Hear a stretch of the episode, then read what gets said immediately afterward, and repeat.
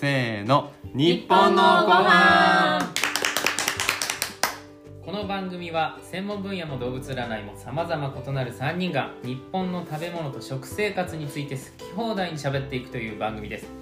毎日をちょっぴり豊かにしてくれる耳で味わう美味しい話をお楽しみください。こんにちは。パーソナリティのあきです。職業はビジネスコンサルタント。動物占いは黒ひょうです。はい管理栄養士をしています。動物占い羊の丸尾和樹です。お願いします。日本料理の料理人で動物占い像の薄井花子です。よろしくお願いします。はい、えーシーズン1和食の始まりと発展と題してやってきましたがついにね、えーこれが最終話そうですね。エピソード5にはい。なります。まとめてまあはい、ちょっとおさらいをしていきたいんですけれども、えーまあ、1話から、えー日本の、えーご飯の始まり、まあ、お米お米について、はい。まあ、神話の話であったりとかを少ししてきたと思います。そうですね。して、えーエピソード2ではですね、うん。えーまあ、現代の食生活に大きく変わった変化点江戸時代だよっていう話をしてきました。そして、えーそれに、まあ、そのタイミングであったりとかその後であったりとか、えーその変わったことによる栄養面での変化はい。について話してきました、えーそして4話ではさらにその健康的なバランスそして健康的な食生活っていうのは何なんだろうかみたいな話をね、はい。えー軽くしてですね今回エピソード5でございます、えー今回はですねえー今起きている食の問題。えーそしてこれから未来のね食のあるべき姿について話していきたいと思います。よろしくお願いします。お願いします、はいそれでは、えー羊さんよろしくお願いします。全全部僕に丸投げっていう。いやこれあの内部の話なんですけど実はこのエピソードですね一回収録したんですよね我々、はいそれはいいよ言わない言わなくていいから。でもそれがね消えちゃってね、うん。もう一回んなのでもう一度ちょっと新たな気持ちで今から収録とはい。やりたいという形で、はい、やっていきたいと思うんですが、まああれですよね今回考えていきたいのはこれからの食のあるべき姿とはっていう。そうですね、うん、話ですよね。まあなんかその前提として今起きている食の問題っていうところをちょっとうんうん。こう見ていきたいんですけど、まあ、これ皆さんもねあの聞かれてるかと思うんですが、まあ、例えば今なんかこうあの環境破壊が進んでいてで、まあ、世界では人口が増えていて、うん。まあ、果たして食料が足りるのかうんっていう問題だとか、まあ、その食料が育まれる環境が今後どうなっていくのかっていう問題だったりとか、まあ、あるいはこう日本だとすごく食料自給率が低いっていうそうですね。中でじゃあ海外にそんなに食料を依存していて大丈夫なの？とか、で国内に目を向けるとすごい農業もなんかこう先細りっていうかね、まあ、うん。高齢化が進んでいたりだとか、えーまあ、そういった問題がたくさんありますよね。まあ逆に外に頼っているからこそそういう問題が、ね、起きているっていうのもうん。事実としてあるんじゃないのかなっていう話もありますね。そうですね、まあ、っていう中でその、まあ、今ね持続可能性なんて言葉が聞かれますけど、要は僕たちが今当たり前のようにしているこの食生活が、うん。この先も維持できるのかっていううんうん、問題がやっぱあると思うんですよ。はい。うん。でまあ、これまでのエピソードの中でその日本人の食生活がどう変化してきたかって話をしたんですがじゃあこれからどうなっていくのかそしてどうそうどうしてていきたいのかというか、あるべき姿ですよね、はい。うん、それを考えていきたいというのが今回、そうですね。はい、前提のお話でした。前提の話ですね。はい。じゃあどうするんだっはい、てい。う、踏み込んでいきましょう内容に。これねうんいろんなとこから話ができると思うんですけど、うん。なんかそのうん、まあ、これまでの食の歴史をこうお話を聞いててなんか割と目的ってシンプルっていうか、まあ、とにかくまずは飢えないためにっていう。うんことで、まあ生きるために。そう農業が始まったりとか、まあ、それをいかに貯蔵するかとか、うん。でまあ、効率的に作るかっていう時代があって、でじゃあそれがある程度達成されました。うん。飽食の時代がやってきましたってなったらじゃあ今度はなんかもっと美味しくとかうん。グルメにもっと寄っていったりとか、希少価値の高いものを食べた方がみたいなそうですね。話だったりとかね。あるいはなんかこう栄養過で、うん。うん。えー健康を考えた食事っていう、まあ、そういうなんか方向でこうどんどん変化してきてると思うんですけど、完全食的なね。はい、なんかそこで考えると今その新しいなんていうかな、うん、考えないといけないテーマっていうのはその手に入る食料が限られてくるかもしれないよっていう、うん。つまりそのうん今みたいな量が作れなくなるかもしれないとか。まあ、世界的にそう世界的に見ると、っていうなんかこれまでにない一つの要素が入ってくるっていうところそうだね。はやっぱ大きいと思ってるんですよ。まあ、特に日本は輸入に頼ってる面が大きいから、はい、うんまあ、海外の人口が増えて、うん。その国の人が植え始めた場合に、うん。売ってくれなくなるなんてまあ当たり前の話じゃない？そう、うん。ね。っていうことはさやっぱその 入ってこないぜってなるってことだから、うん、うん。一番最初にやばいぜってなる国だよね。そうだそうだねよ半分以上海外に依存してるわけだからそうそうそうだって食料が自国で作れないっていうのは基本的にあのね兵隊がいないより大きな問題だと思うん。ですよ、いやうん。本当に。うん。だからそれに対して全然まだなんていうかこうみんなが焦ってないけれど、うん。うん本来はもっとちゃんとまあ食料食料自給率上げるって言ったらそれまでなんですけど、そういう話だけじゃなくてどこまでそのいろんなものを海外に頼って生きてるかを認識すべきだよね。いや本当、うん。本当に。まあまたなんか僕いろいろ行きたくなっちゃうんだけどうん。インバウンドとかもそうようん。結局その旅行とか一番分かりやすいねあのビジネスなんだけど海外依存したいでしょ？飲食店とかもそうじゃない、だから銀座の高級店もこのコロナであの亡くなったところって名前は出さないけどそれまで海外に頼ってたところが多かったりとかしたんだよね。でやっぱここのそのコロナっていうタイミングでそういうものを全部考え直した方がいいと僕は思ってる。うんうん、そのタイミングが来てそるう。食料もそうだし、うん。その飲食とか観光もそう、そう思う。あとそのまあね今度西部がどうこうみたいな話あるけど百貨店の売り上げみたいなのもそうだしうさらに言ったらエネルギー事情とかもそうだと思う、うん。うん。海外に頼りっきりじゃなくて国内にもっと目を向けるべきだしうん。それをすることによって日本人がまあ日本人って言ったらね今ちょっとあの閉鎖的かもしれないから日本に住む人たちうん。が豊かになっていくって方向性で考えなければ、まあ、全てにおいていけないって思う。ん。だよね、うん。まあ、その中でもその食べるものうん。っていうところにフォーカスして今回はね僕たち喋るんだけど、そうですね、どういうふうにしていったらいいんでしょうか、うんなんかそのさっきの話の続きでうその、まあ、飢えないためにとか健康のためにとか美味しいものっていうのは全部自分軸じゃないですか。んうん。自分のために何を食べるかうんうん。話だと思うんですけど多分これからの時代ってその社会とかう地球のためというかんまんか SDGs 的なそうそうそうそう。自分以外のもののためにうん。その食べ物を選ぶっていうかなんかその軸が一つ必要なのかなっていう気はするんですよね。うん。要はみんなが好きなものを食べてたらもう持続可能はできないってことが結構分かってるわけじゃないですか、うん。おな肉は食べられなくなるからね。そうお肉なんかもそうですし、うん。っていう風になった時にやっぱり、うん、なんかもっと広い視点で考えないといけないのかなっていう気はすごいするんですよね、うん。自分のためにっていう考え方を変えないといけない、変えないといけないか変えなければうん。多分もうどうしようもなくなった時に上から強制的に何かが起きる。うん。制限がかかったりとか。っていうバッドエンドが待ってると思うので、うだったら今のうちから何かこう自主的にっていうかんうん。自分たちからこの食のあり方を変えようって動くことがすごい大事なんじゃないかなって思いまあ、ます、それでいて我慢とかではなくてそう我慢じゃなくて。るようにしていくべきだってことだよね、そうそうそうそう。うんだから、まあ、ちょっとうんそうねあのなんか例としてあれかもしれないですけど米粉パンとかうん。こうまあ大豆ミート、まあ、これもねこのラジオの中で話しましたけどなんだっけ名前決めたよね。ソイパテ。ソイパテ？ソイパテ？うん要は肉。ソイパテと呼ぶから。そう肉がこれか 別に言らっちゃったけど。ソイパテですソイパテね、うん。まあ、ソイパテもいいんですけど要は肉じゃなくて大豆とかっていう、はい。あれって割と楽しさの要素も含んでると思うんですよ。うん。わあお米でこんな美味しくなるんだとか、うん。あ大豆でこんな食べ方できるんだっていう、うんなんかそういうそのなんかただ制限がかかって食べられるものが減りますっていうんじゃなくってその中で楽しめるいろんな工夫ってものもあると思うんですようんね。うん。だからそのためにやっぱり自分たちからなんかどうまさにクリエイトしていくかっていうところが大事な気もしますね。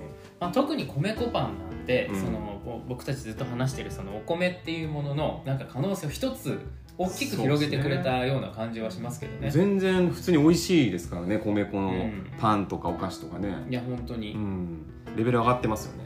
どんどん上がってるよね。上がってる気がする。ここ数年でもだいぶ上がった気がする僕も家で自分で焼くんだけど米粉パン？そう米粉から。うんおー。はいはいはい。そうそう言ってたよね。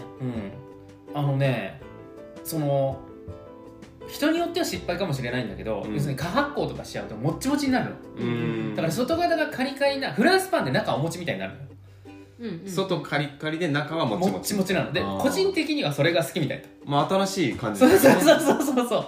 でもパンとするとうん。それは、そのパンではないよねっていううんうんうん。その中がのもっちり感。だからそのフランスパンなんだけど中がそのなんだっけベーグルみたいなね。うん。感じというかちょっと向こうに餅が見えるんだよねやっぱり。なるほど。お米だからね。そうそうそうまあそうだね。で個人的にはそれが好きみたいな、うん。うん、だからなんかそのそういう楽しみ方もあるよなそうそう、ん。それは思います。要するにさ結構その例えばパンって、うん。その小麦の方のねパンってもう結構もういろんなものが作られてるじゃない。うん。これから全く新しいそのものをうん見つけるってうん。かなり難しいと思うんだけどうん。米粉パンって本当に最近走ってきたもんだからそうですね。そんな楽しいの見つかるかもしれないし、うん。なんだったらそれで商売にする人も出るかもしれないしね、うんでそれでいてそのお米って日本だと主食としてまあ強いじゃないですか、はい。生産能力もちゃんと作っていけば。逆にそのニーズがないから作れないとかね減反とかっていう話があるけれども、そこら辺も変わっていくんじゃないのかうんなだからやっぱそのやっぱお米っていうものを軸に考えていくのはすごくいいことなんじゃないのって僕は思いますけどね。ううん。うん。まあやっぱね日本にこう日本の気候に適している作物だし、うんうんうんまあもっともっと多分作ろうと思えば作れるものですよね。作れると思います、うん。ね余ってるからねうん。今お米。うん。圧倒的に余っててそれをどうやってまあ消費していくかってところで今いろんなところが動いてるわけで国のうん。いろんな機関が、まあ、国側もあれですよね。何かの時のためにその備蓄っていうもちろん備蓄はね。その米とかっていうのも、はいあの備蓄はして制度としますよねあるんですけれども、結局日本人は米がなくなったら植えるんですよ。うん。そこを忘れちゃいけないんです。米がなくなったら植えるから米がベースの,、ね、あの私たちの国民というか、はい。っていうのを持ってると、まあ、やっぱり自給率唯一の100%お米を食べていくしか一番ね手っ取り早い方法はないと思うんですけどにしてもやっぱりその肉ちょっとねずっと食べられないと思うんでそこもまあ考えたりとか自分の食生活見直す時に自分の食事や食品がどこから来てるかっていうのを考えた方がいいと思うよね、やっぱやっぱ化石燃料の問題というか肥料を作れてないですからね,、うん。ねうん。そこが大問題だっていうのもあるしってことはじゃあ肥料を使わない方向とか、まあ、有機の方向でいくとかなのかもしれないけどそこも変えていかなきゃいけないんですよ実は、うん。そうするとお金がかかりますよね。そう。でそのでできる限りのテクノロジーは使えって思いました、はい。そのうんやるときにね、ある意味そのねアメリカのその FRB とかもそうですけれども、うん。賃金が上がってインフラが起きるのはいいことっていうわけじゃないですか。うん。だからその有機になって米の値段があり上がります。まあインフレーションですよね、うん。まあ一つの。うんいいことじゃないですか。あとはそれが循環して各国民に対してたくさん給料が払われればいいってことですよね。その通り。うん、でここさえ、まあ、ここさえって言っちゃうとなんかこのビジネスの話になっちゃうんだけど うまいこといくと本当にいいんですけど、そう。収入が上がればいいよね。そうそうそうそう。そうするとなんか楽しめるようになるっていういろんなものをね、うん。うん。まあ、あとはその楽しむっていう考え方であればその食事の取り方とかですかね、ううんそのまあねあの話したけど結局その美味しいとか考え感覚的な美味しさっていうのは味だけじゃないので誰と食べるかとか一人じゃないとかさ、はい。うん、個食じゃないとかいろんな要因があって楽しさってあると思うんですよ。大好きな人と一緒に食べるとか、うん。あと安全なものを食べるとか。うん、それも全部美味しさにつながるからまあなんていうか私が思うのはその美味しい美味しくないっていうのはもちろん大事これ。であと知識をまたこの話してるね。結局リテラシーを全員が持ってもっと上げていかないとうん。未来はなくなってしまうけど逆に言ったらみんなが知識を持っていろんなことを考えていけば昔はできなかったことが今はいっぱいできるようになってる。AI とかいろいろねしかも省エ省エネな状態でできることもたくさんあってそれをどううまく使っていくかじゃないのかな。うん。それは知識がないとできないからまず知るとこから始めないとダメよねとは思います。そうですね。うん。まあ、ここで聞いてる人は知ってるんだけどね。そう。そう今言ってて思こったけど。っから広げていかないとみんなが広げよう。ね。うんみんながだからリテラシーの輪を広げよう。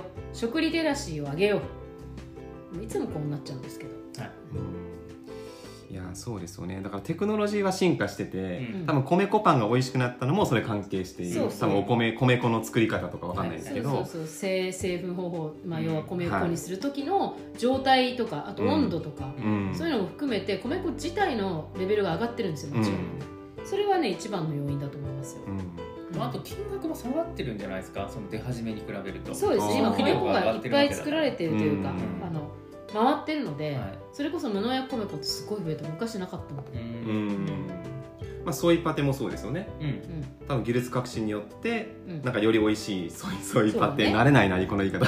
ソイパテが作れるようになったりとか。はいっていうその技術革新は素晴らしい、まあ、さっきの勇気の話もそうですけど、うんうんなんだけど多分それだけじゃダメでうん。うんそれも活用しつつその考え方の方ですよね。食との向き合い、まあ、リテラシーの話もありましたけど、ね。そこも変えていかないといけないっていう、うん。そこがなんかうまく回れば両輪でどんどん進んでいきそうな気がそうそうそうそう、ね。まあ、特にこの日本ってそういう流れが一本出来上がるとみんそうななんだよね。がおーってなりやすい国民性だからう。ん。火がついた瞬間にううんまく回りそうなんだけどね、そうだね、なんか過去にあるのかなそういうなんか食のこうなんか変化変変革の中でなんか火がついて一気に変わったみたいな、まあ、それこそ洋食がブームになったってまあそうだね。明治維新なんかまさにそうだよね、もうそん。なこと肉食べてなかったのに。そんなこと言ったら白米化でしょ。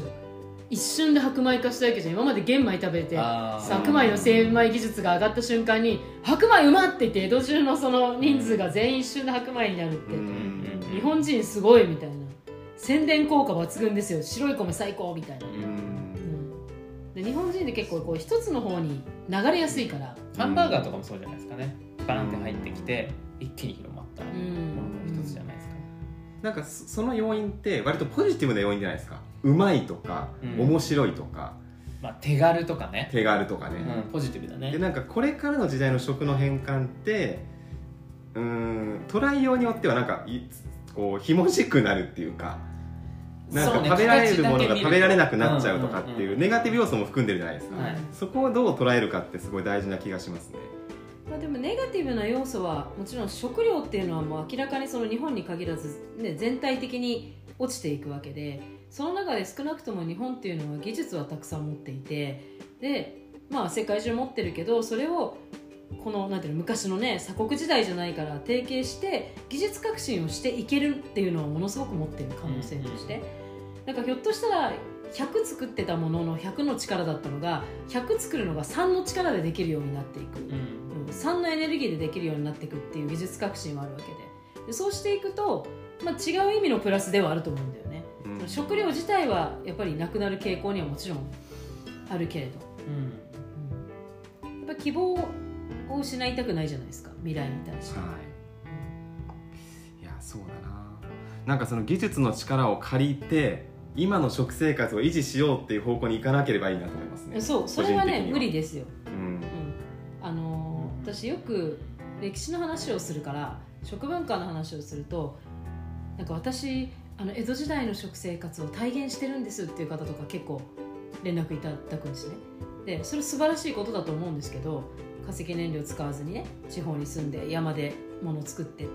ただ全員がそれできないんですよ。全員それやったら日本の生産性落ちちゃうの。うん。だから日本っていう国はそれが全員できないし私はその生活に全員が戻ればいいとは一切思ってないんですよ、今持てる技術を使ってかつ昔の知恵やその文化っていうのをちゃんと理解した上で今のスタイルに置き換えた生き方っていうのを変えていかなきゃいけない、はい。だから未来に向かっていかなきゃいけない我々の境界ですね。未来っていうキーワードが出ましたね。そう未来。日本型食生活。うん。そう。未来がつかないとダメなんですよ。だからあの時に戻りましょうあの生活しましょうってそんなにできるわけないですよ。今便利なものをいやもう僕全然捨てられない。うん。捨てられない交代するイメージだもんね全然嫌です。うん。それが交代だと思うわけ私、うん、ネガティブだと思ってて。食料はなくなるけどでも要因としてはポジティブな方向に物事を考えてはいけるかなって。思うんだよね、うんうん。うんそのいろんな技術ねテクノロジーも使っていくし、まあ、特に日本って精神性が豊かな国だったんでそういうところをどんどんこそうう継承していきたいですよね。食っていうものの中でもそうだしこのエピソード1で話したその神話の話とかもそうじゃないですか、うんうんまあ、確かになんか学校でやるかもしれないけど、はい。覚えてないじゃない？うんてか多分ね。やった覚えない覚えけどた覚えないか、うん。うん僕はお勉強してないから全然わかんないんだけど でもなんかその食っていうものを通じてこの日本のご飯を通じてそこに興味持ってもらえるとうん。そこから先に楽しいがやっぱりあると思うし、そうだね。その楽しいが結果的に健康であったりとか、うん。結果的にその環境であったりとか、うん。まあ、日本のためにとかっていうのに副次的になっていくっていう、うんうんうんうんそうだね。このスタイルが僕は一番いいんじゃないのかなっていうふうに思っています。や全く賛同ですね。はい。だからやっぱそれを未来を考えるためにも、うん。じゃあこの和食が持ってるポテンシャルって何なのっていうさらっと話してきましたけど文化だったり歴史だったり、まあ、健康体にどう関わってるかみたいな。ううん。んそこをまず知ることがスタートなのかなっていう気はですそうです。しました。うんそう 僕たちが使ってるこののお米ライフって、うん。米を食べようってわけじゃないからね。そうそう。お米を中心としたそう生活をしていきましょう、まあよ言ってしまえば和食っていうところにフォーカスを置いてるわけで。そうですね。ね全体像としてもね。でも一番大事なのは私パンを食べないとかっていうねあのことじゃなくてまず知ることだと思うんだよね、うん。やっぱり知ることによって少なくとも何かを食べるときに一旦考えるっていう力をつけないとうん。何でもこう流れていってしまうことが私は一番怖いなって思う、うん。まあ、食に限らずですけど。何でも便利にあるものをそのまま受け身になっていくっていうことが一番怖いから、うん、だからまあ考える力をつけるためにも知識は必要。はい。うんそれを身につけて、えー、と未来のねえー日本型食生活を作っていきましょう。ってことですね。はい。まと、まった。はい、それでは最後にお知らせです。はい。えー私たち日本のご飯の3人は未来日本型食生活協会を立ち上げました、えー当協会ではお米ライフを楽しむためのイベントや講座を開催しております詳しい情報はインスタグラムで。未来日本型食生活と検索して当アカウントフォローしてみてください、えこの番組に対するコメント感想等の応援もインスタその他の SNS で「ハッシュタグカタカナで日本」ひらがなでのご飯をつけて発信していただけるととても嬉しいです。